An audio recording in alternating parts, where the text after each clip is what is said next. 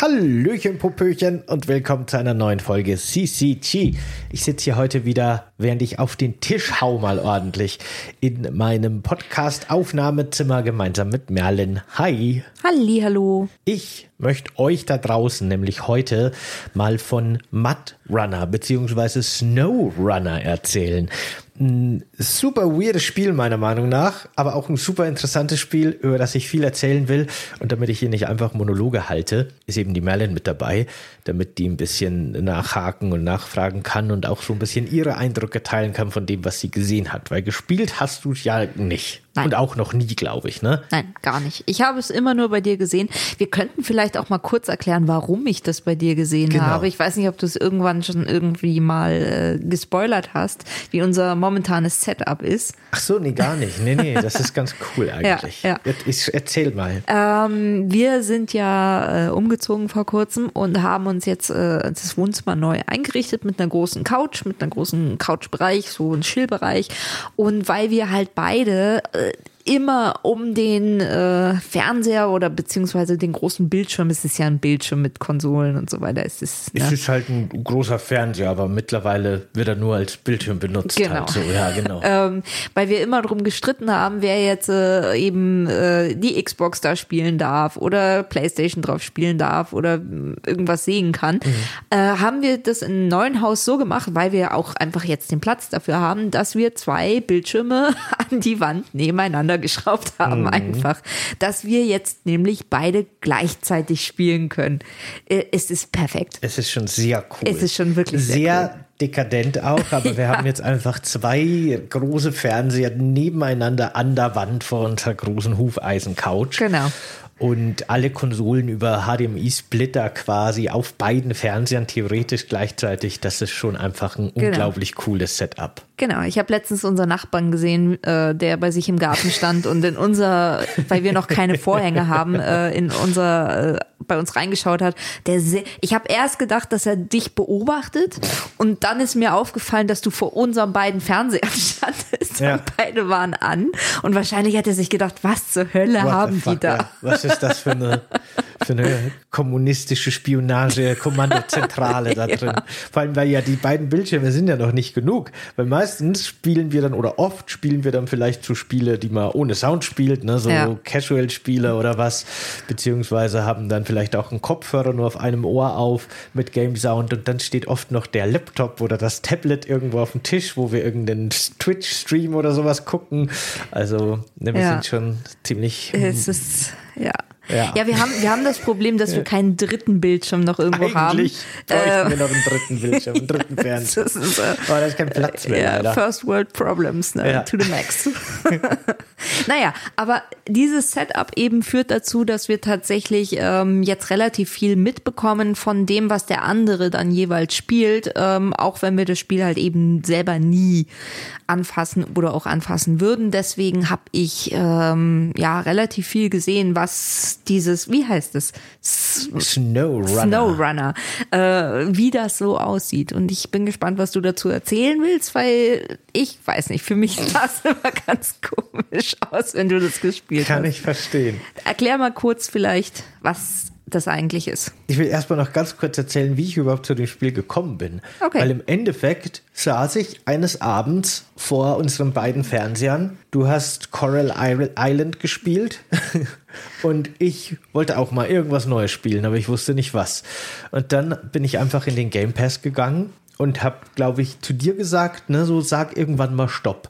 Und dann bin ich einfach so die ganzen Zeilen von oben nach unten durchgegangen und von unten nach oben wieder, bis du Stopp gesagt hast. Dann habe ich gesagt, jetzt nehmen wir noch eine Zahl zwischen 1 und 6 oder sowas, weil pro Zeile immer sechs Spiele sind. Und dann ist eben SnowRunner rausgekommen. Ach, echt? War das? Das war da? das. Okay, na gut. Und dann habe ich es installiert und äh, ja, genau. Und jetzt sitzen Gern wir geschehen. ja. Jetzt haben wir den Salat. Na wunderbar. Ja, SnowRunner. Es ist im Grunde man muss sich SnowRunner so vorstellen.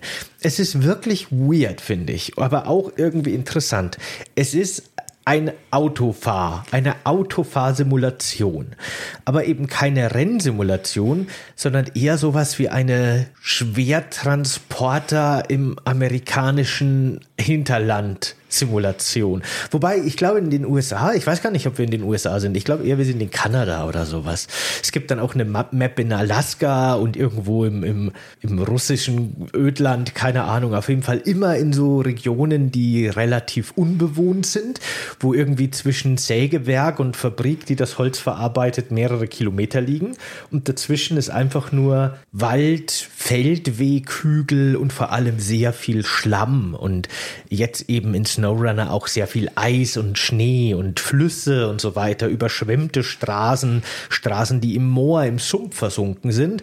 Und unsere Aufgabe in dem Spiel ist es im Grunde von A nach B über diese ja sehr schwierig zu passierende Map zu gelangen und äh, dabei Sachen zu transportieren.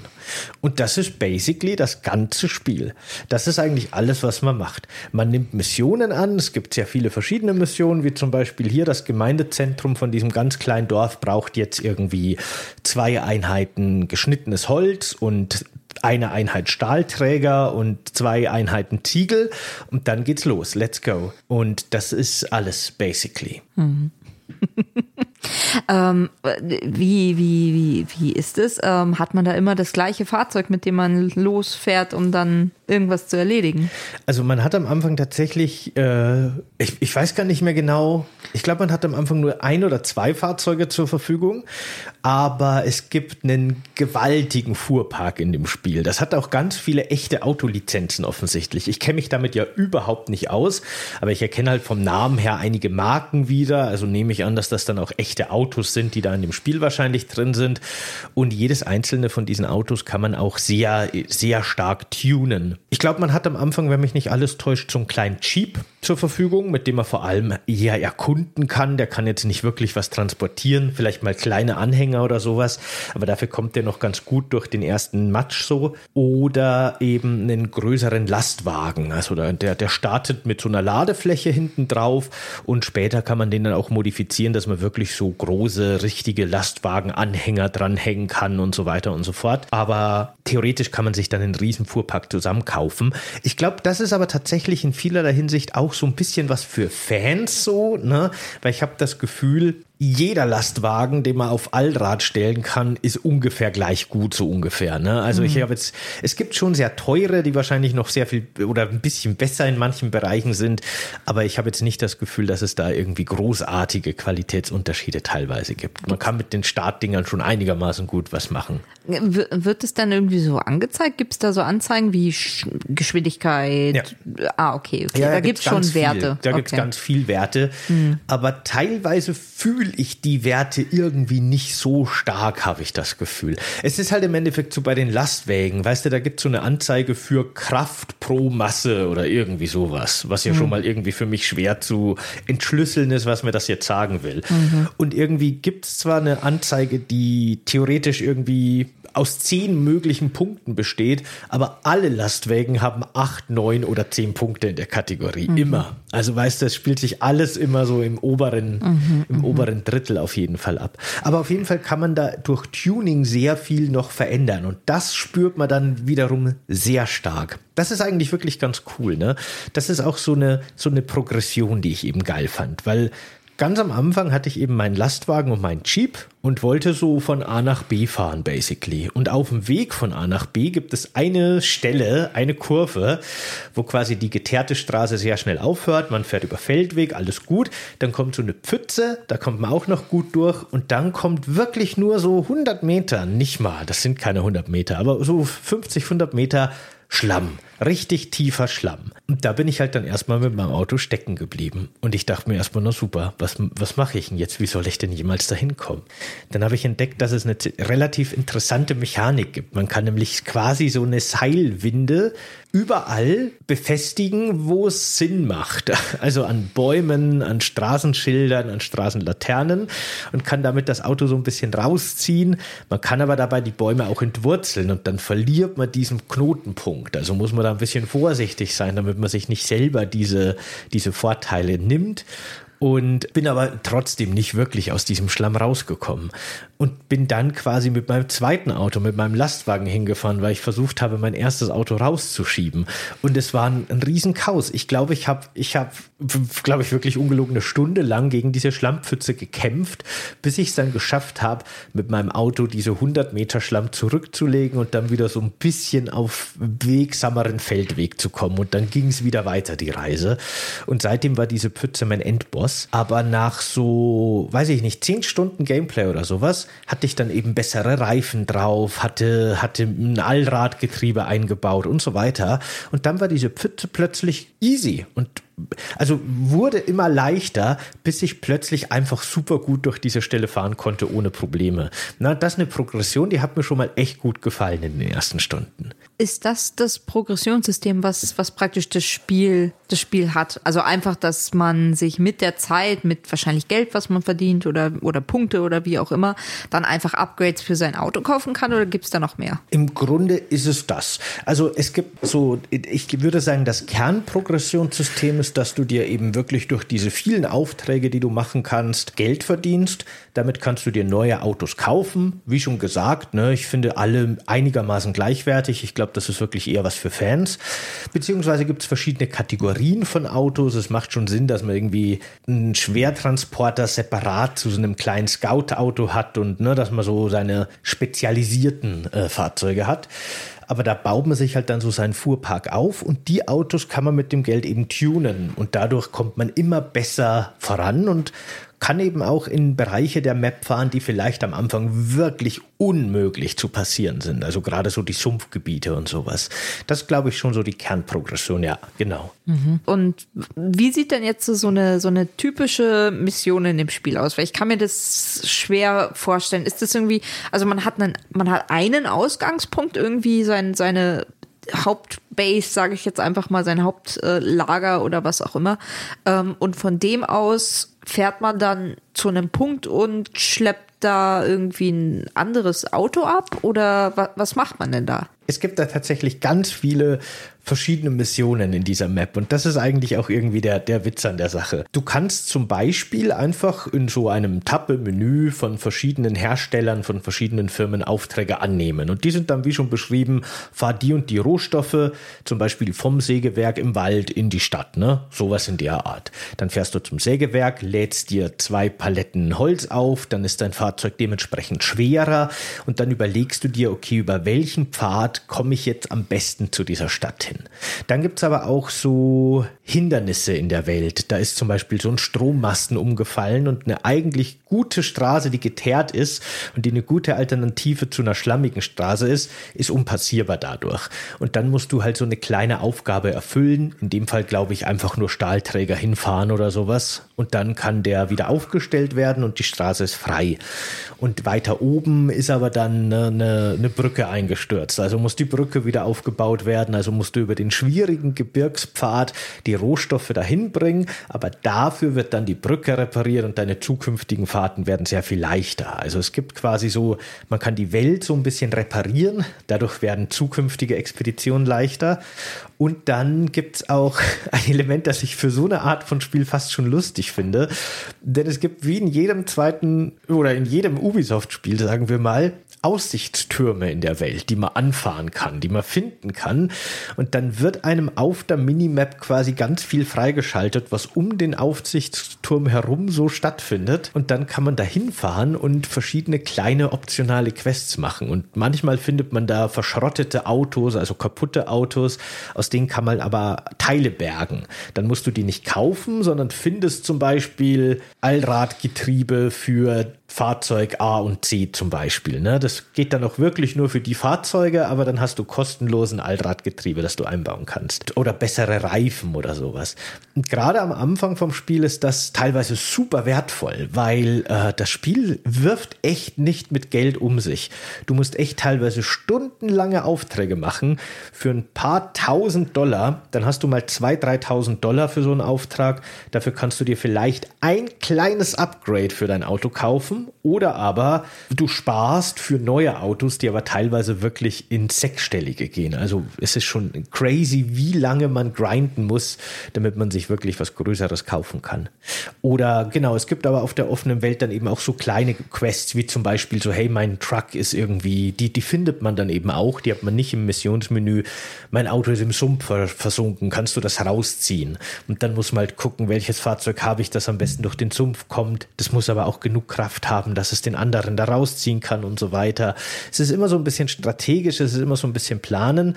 Und es gibt halt einfach manchmal auch Aufträge, wo man sagt, okay, das schaffe ich aktuell unmöglich, kann ich vergessen, dass, äh, da komme ich später wieder mit was Besserem. Mhm. Und so, äh, genau, erkundet mal die Welt und, und macht so seine Aufträge und Okay. Ja. Ähm, aber ist es dann so, also gibt es einen, einen Hauptfaden, gibt es ein Hauptziel, was man von Anfang an verfolgt, ähm, wo man sagt, okay, da möchte ich mal hin oder das ist eigentlich so das Endziel, wie, es halt ja normalerweise in einem Spiel wäre, so, okay, ich muss die Welt retten am Ende oder so, ne? Und dann äh, geht man auf Umwegen dahin.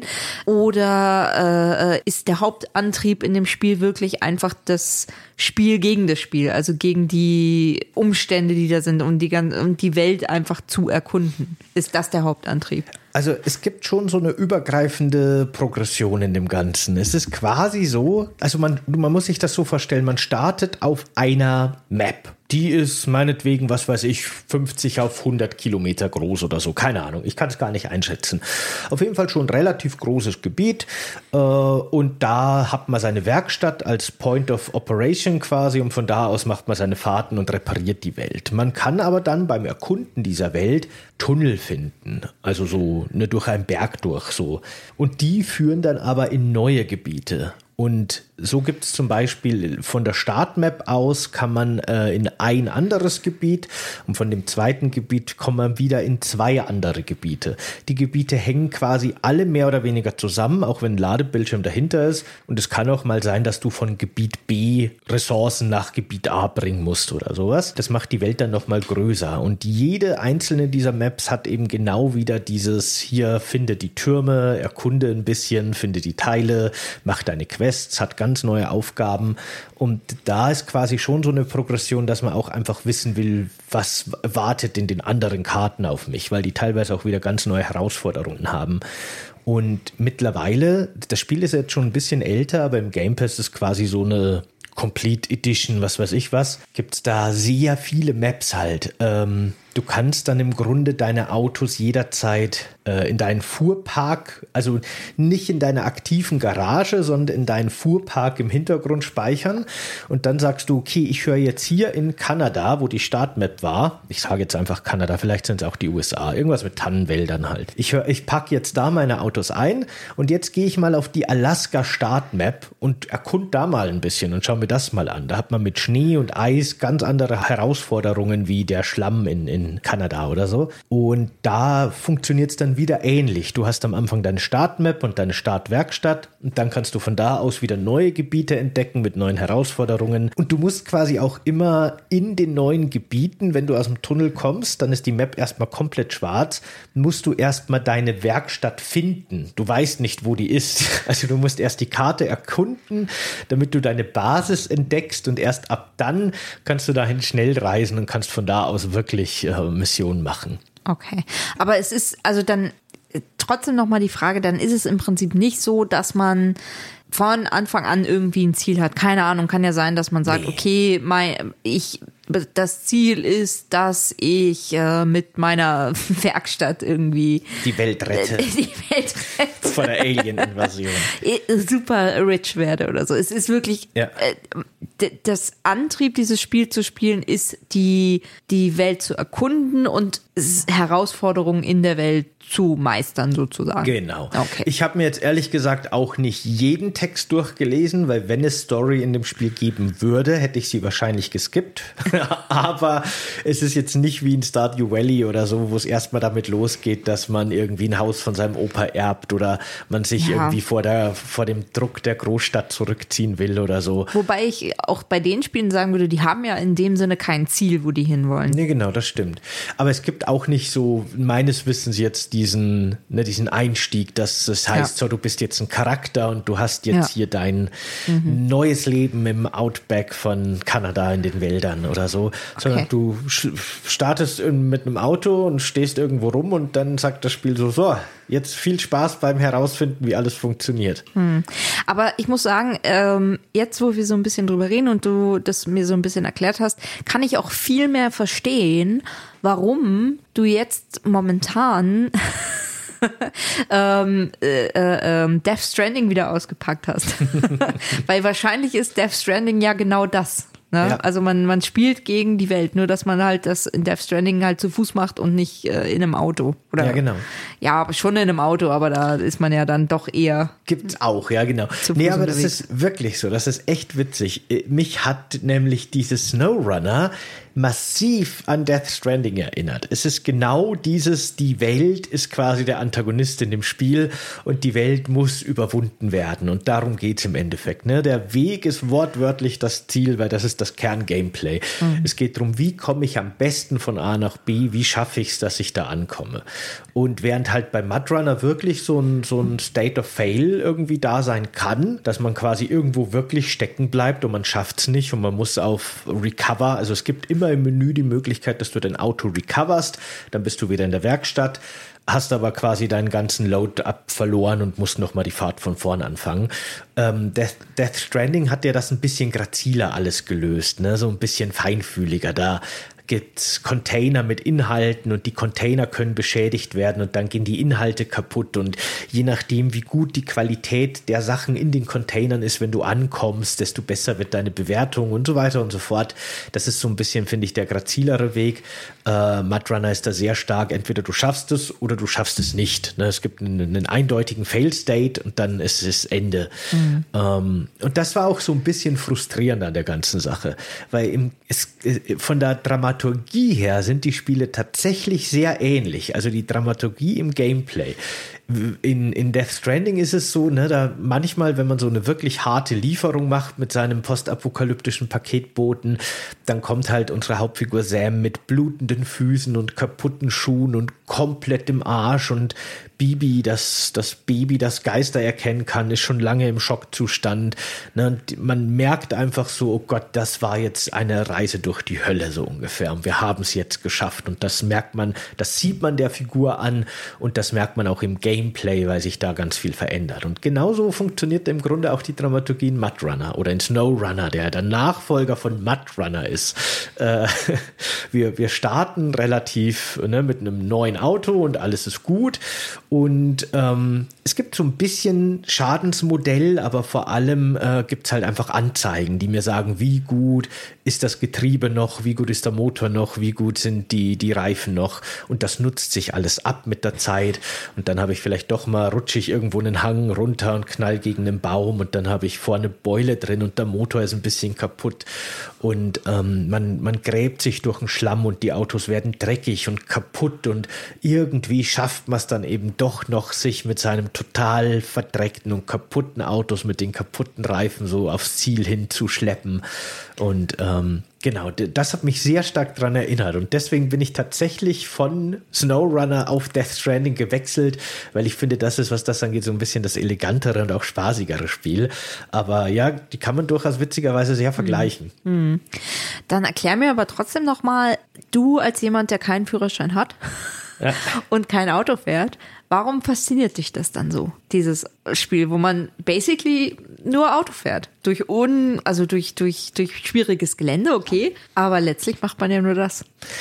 Ich habe keine Und, Ahnung. und hast du was gelernt übers ich ich Autofahren? habe keine Ahnung, ob das irgendwas damit zu tun hat, dass ich im echten Leben nicht Auto fahre. Vielleicht fahre ich in Videospielen gerne Auto, weil ich es im Real Life nicht mache oder so. Es kann schon sein. Andererseits mag ich auch eigentlich keine Simulation, sondern eher so arkadige Sachen. Ähm, und äh, es geht, glaube ich, wirklich bei, bei SnowRunner für mich rein um dieses Überwinden von Herausforderungen. Ich meine, wenn ich dann irgendwie so fette Mattreifen und äh, auf meinen höher gelegten Truck irgendwie lege und der sieht einfach aus wie ein kleiner Monster-Truck und der gräbt sich einfach mit purer Gewalt durch den Schlamm, der irgendwie so gerade so durch die Luft fliegt, ist das schon auch irgendwie einfach ziemlich cool. Aber ich kann halt mit Autos überhaupt nichts anfangen. Also keine Ahnung, ne?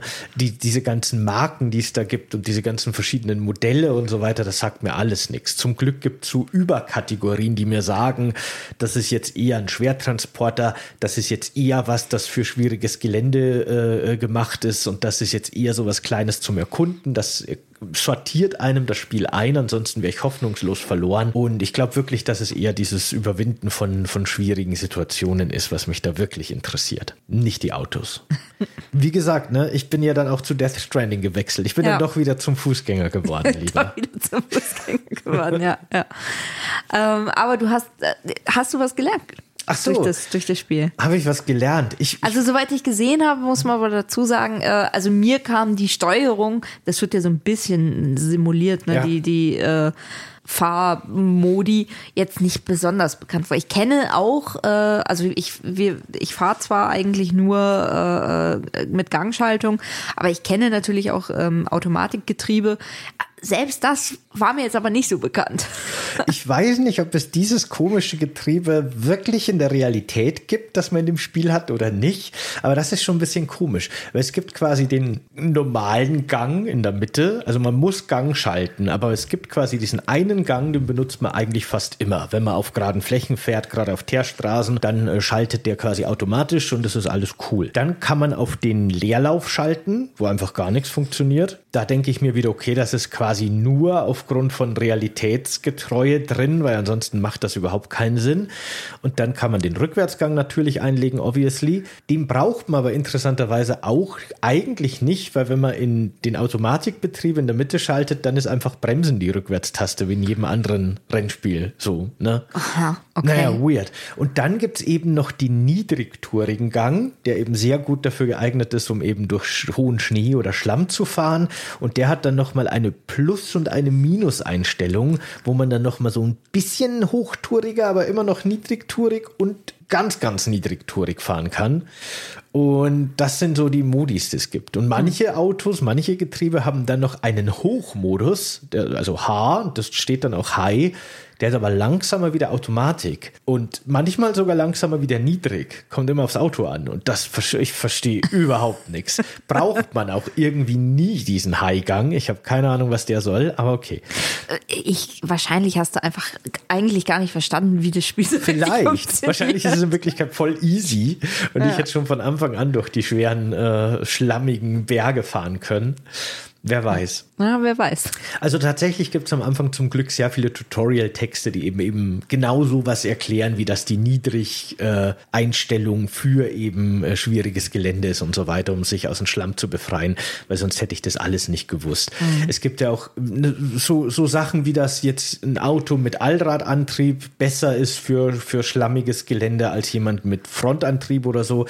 Das kennt man ja auch, auch aus anderen Videospielen. Das ist ja so allgemein bekannt irgendwie irgendwie. Aber dass ich jetzt bei manchen Getrieben mein Differentiallock aktivieren kann und dann fahre ich viel besser durch den Schlamm wie ohne Differentiallock. Ne? Das sind so Sachen, ich habe keine Ahnung, was das bedeutet. Ich weiß nicht genau, was das macht. Ich glaube, das hat irgendwie mit, damit zu tun, dass sich alle Reifen von so einem Allradantrieb unterschiedlich schnell drehen dürfen, was eigentlich nicht der Fall ist. Bin mir nicht ganz sicher. Ist mir auch egal. Das Tutorial hat gesagt, mach das an, wenn du es hast, wenn du im Schlamm steckst. Und das ist alles, was ich wissen muss. Also das lernt einem das Spiel zum Glück schon, weil sonst wäre ich da aufgeschmissen. Weil es da schon eher, glaube ich, eher so simulationslastig ist, auch wenn ich jetzt, wie gesagt, nicht genau weiß, ob es jetzt solche Getriebe wirklich gibt oder nicht. Okay. Und wem würdest du das Spiel empfehlen? Oder beziehungsweise sollte man das Spiel spielen, wenn man nicht einfach auch stattdessen Death Stranding spielen könnte? Das ist eine gute Frage. Ich weiß es nicht. Ich glaube, wenn man ein Autofreak ist und gerade wenn man Bock hat auf Schwertransporter, ne, wenn man wirklich irgendwie einen, einen fetten Lastwagen mit Riesenanhänger, der irgendwie mehrere Tonnen Holz geladen hat, durch einen Bergabhang irgendwie runter manövrieren will, dann würde ich sagen, definitiv äh, ist, ist SnowRunner ein, das die bessere Entscheidung, denke ich mal. Das ist eher so die Simulation und diese, diese harte Waldarbeitsromantik äh, vielleicht so ein bisschen. Ähm, aber Death Stranding ist, finde ich, das bessere Spiel und macht, finde ich, eben auch diese, der, der Weg ist das Ziel, die Welt ist der Antagonist und ne, man wird alles, alles ist geschunden und kaputt nach so einer Reise. Macht das noch ein bisschen besser und, und feiner und äh, würde ich auf jeden Fall eher immer zu Death Stranding raten, wenn man Bock auf so eine Erfahrung hat. Außer man ist ein Autofreak. Dann wahrscheinlich eher Mudrunner oder Snowrunner. Okay. Okay. Also wie gesagt, ich habe es ja ein bisschen bei dir gesehen. Ähm, es ist jetzt nicht so meins. Ja. Aber gut, ich, ja, ich weiß nicht. Ich habe ich hab ja auch Death Stranding nie gespielt, auch wenn ich es interessant fand, wenn, weil viele Leute haben ja gesagt, das ist vom, von der Mechanik, wie man es steuert, äh, irgendwie was ganz Eigenes und Neues und so weiter. Aber irgendwie, ach, ich weiß auch nicht.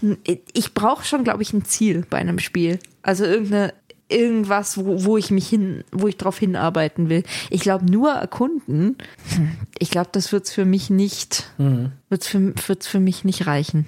Ich glaube, das ist auch noch ein guter Punkt. Dann ist auch auf jeden Fall Death Stranding die bessere Empfehlung als SnowRunner, mhm. weil SnowRunner hat kein Ziel. Das ist so dieses typische Sandbox-Spiel. Okay. Während es ja in äh, Death Stranding, es ist witzig, dass ich die beiden Spiele so sehr miteinander vergleiche, aber im Kern-Gameplay sind die eben tatsächlich sehr ähnlich oder in der Kern, ne, Gameplay-Dramaturgie oder so.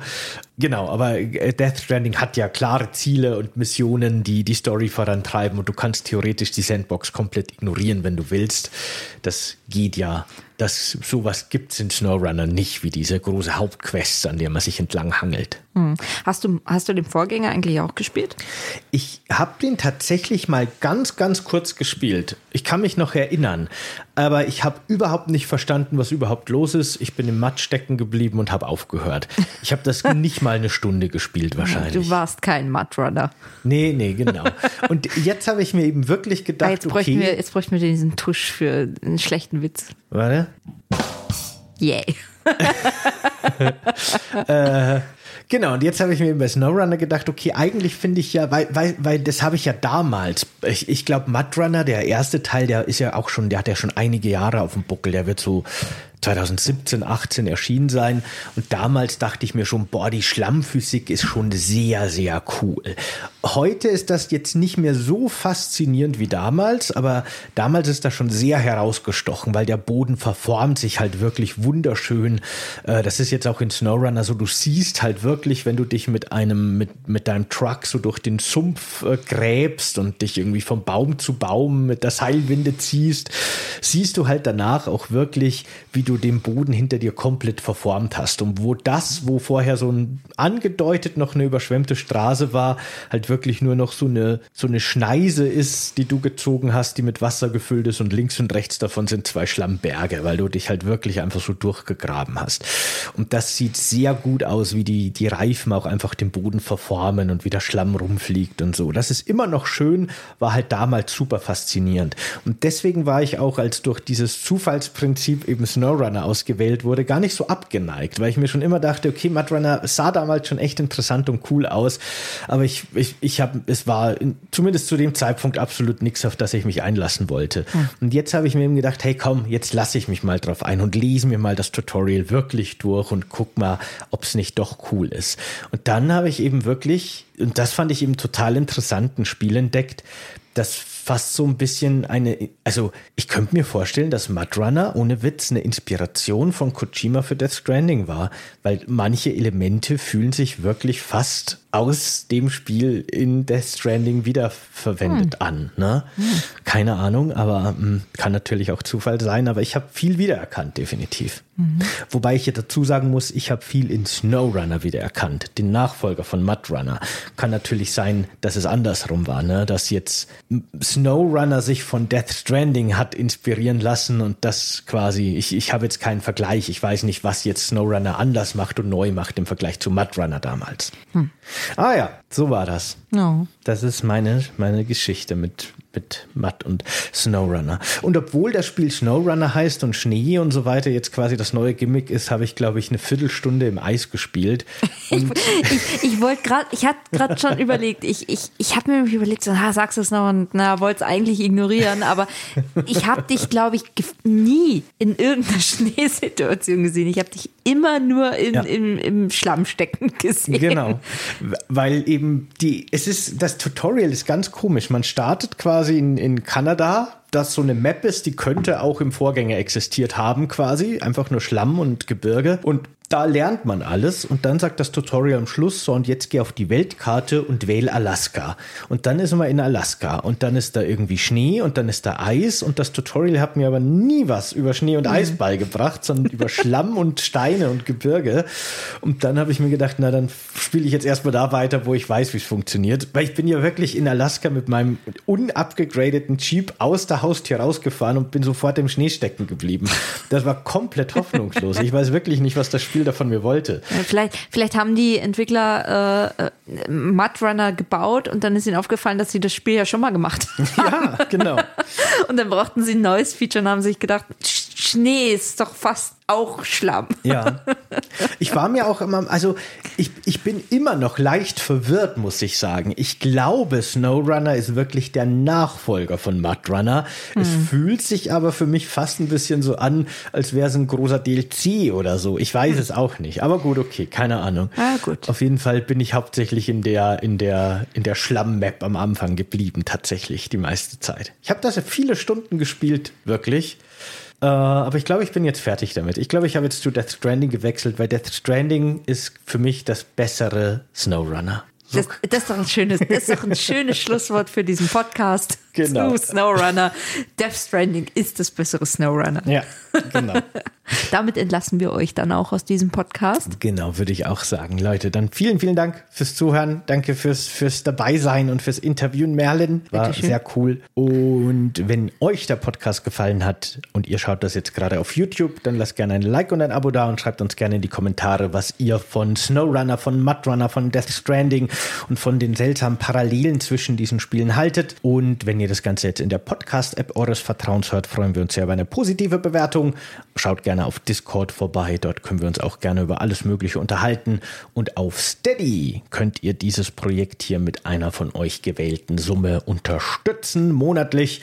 Als Dankeschön erhaltet ihr ab 5 Euro Zugriff zu einer mittlerweile ziemlich prall gefüllten äh, Liste an Podcasts. Bibliothek ist ein gutes Wort, genau. Das hat mir die Merlin gerade so zugeflüstert. Äh, souffliert. Genau.